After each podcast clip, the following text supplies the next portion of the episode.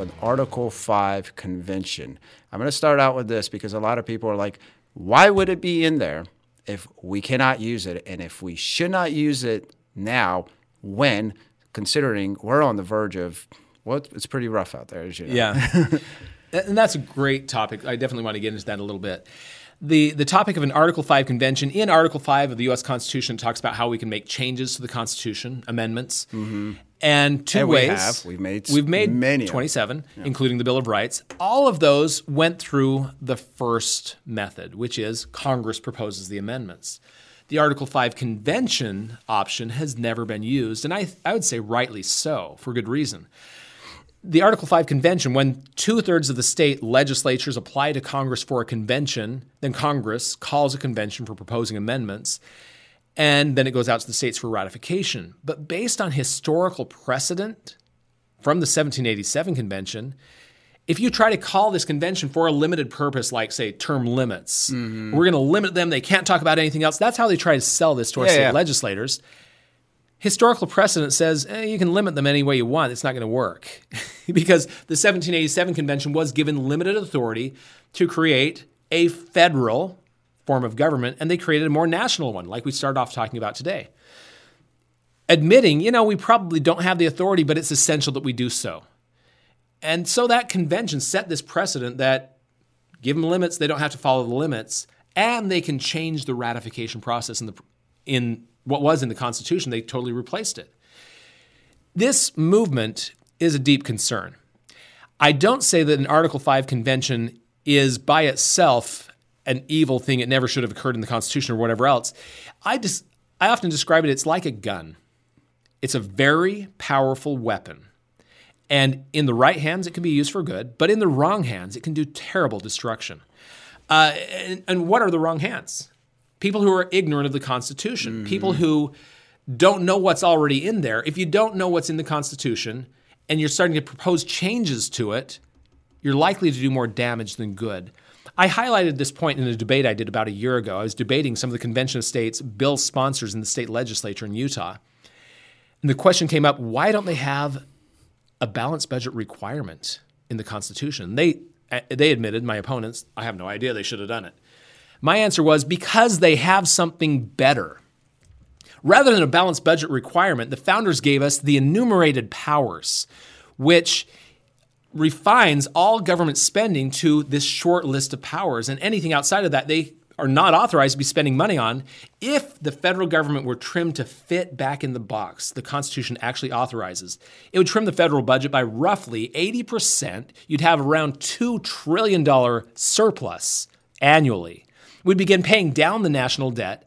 And isn't that better than merely balancing the budget? That's we I you know depending I've talked to some folks and and that's the number we always we're, we're throwing out there and it's so crazy that I think a lot of people they may listen and hear this and be like it might just not register because let's let's reiterate that if we were to adhere to the Constitution. Mm-hmm. 80% of the federal government would not exist. Yep. And that would more than balance the budget. Yep. Right? At current tax levels, roughly $2 trillion surplus in our taxes annually. That's huge. How the, And, and my point is this. Yeah. There are people out there pushing, we have to have a balanced budget am- amendment to the Constitution. I, I'm saying, no, we don't. We just need to enforce what's already there.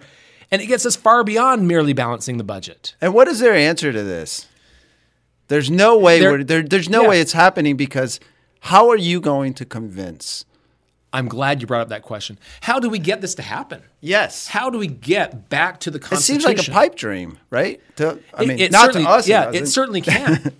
I would say probably the most important lecture that I give is called The Power of 500. And you can pull that up on YouTube or on shopjbs.org. Yeah. The Power of 500 describes how just a few hundred people have the power to rein in their congressman. I this isn't just theory. This is what when I was first hired by the John Birch Society back in I'm so glad you brought that up. Yeah, I went to Montana to implement the Power of 500. That they said we've got you for a special project. We're not just doing regular coordinator here. You're here to implement this program. Our congressman at the time, Denny Rehberg, had been following the Constitution, according to our Freedom Index ratings, around 50% of the time. I went there, started teaching the Constitution, handing out his voting record across the, across the state, and getting others to do the same. Let's educate on the Constitution. We produced my Constitution course, started publishing his voting record from the Freedom Index everywhere we went. And within four months, he got his all time best score ever 80%. And his next score after that was also 80%, and we kept on him. And every time he'd mm. hold any town hall meeting, we'd make sure we'd have people there to hand out his voting record. Because without fail, every time we did that, the questions would be focused around the constitutionality of his voting record. Right. And that by the third report that came out, he got a 90%. And I showed up to the next town hall meeting. Congressman Rehberg, I want to congratulate you you just got your highest score ever, 90% constitutional rating. You're among the elite best scores in the entire country. So it works. It works. Pressuring and letting And we only had work. a couple hundred people doing this program. And I have to add, at that time, Montana was the largest population congressional district in the country. They're right on the verge of getting two, and they now mm-hmm. have two congressmen yeah. now. Mm-hmm. So this, if I could do that there, in one of the largest geographic and the largest population wise Yeah. of all the congressional districts in the country. Granted, it helped that it wasn't Nancy Pelosi's district. That would take a lot longer mm-hmm. because the socialist leanings of the population support what she's doing. But in any district that has somewhat of a conservative leaning, it's almost an overnight fix that, wow, these people naturally recognize the Constitution should be followed. Once they recognize he's not, mm-hmm. it's an easy transition to get them to start speaking out against his voting record. Well, that, that brings a, a sad and interesting point, which is that they have to, we have to help our legislators That's right. who you would think should know or they had considered a priority, but they don't. It's only priority if we make it. This is again why, when I quoted Alexander Hamilton, the people are the natural guardians of the Constitution. Yeah. We have to know the Constitution, and we have to, I, I've got to use this word from James Madison, Federalist 46. He talks about the disquietude of the people. Disquietude. I huh? love that word, disquietude. What does that mean? And it's really the people are speaking out against what you're doing. That's exactly what we did with Congressman mm-hmm. Rehberg.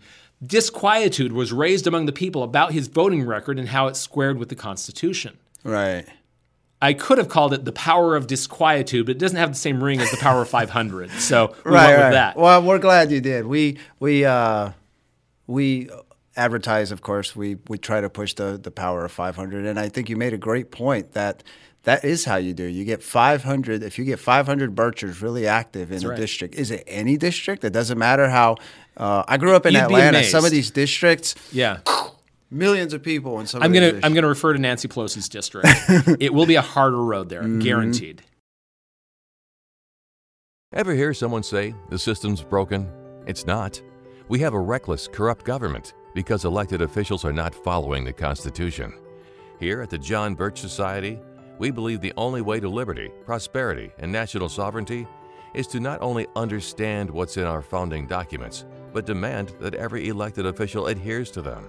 The Constitution is America's only solution. Join JBS and change America. Find us at jbs.org.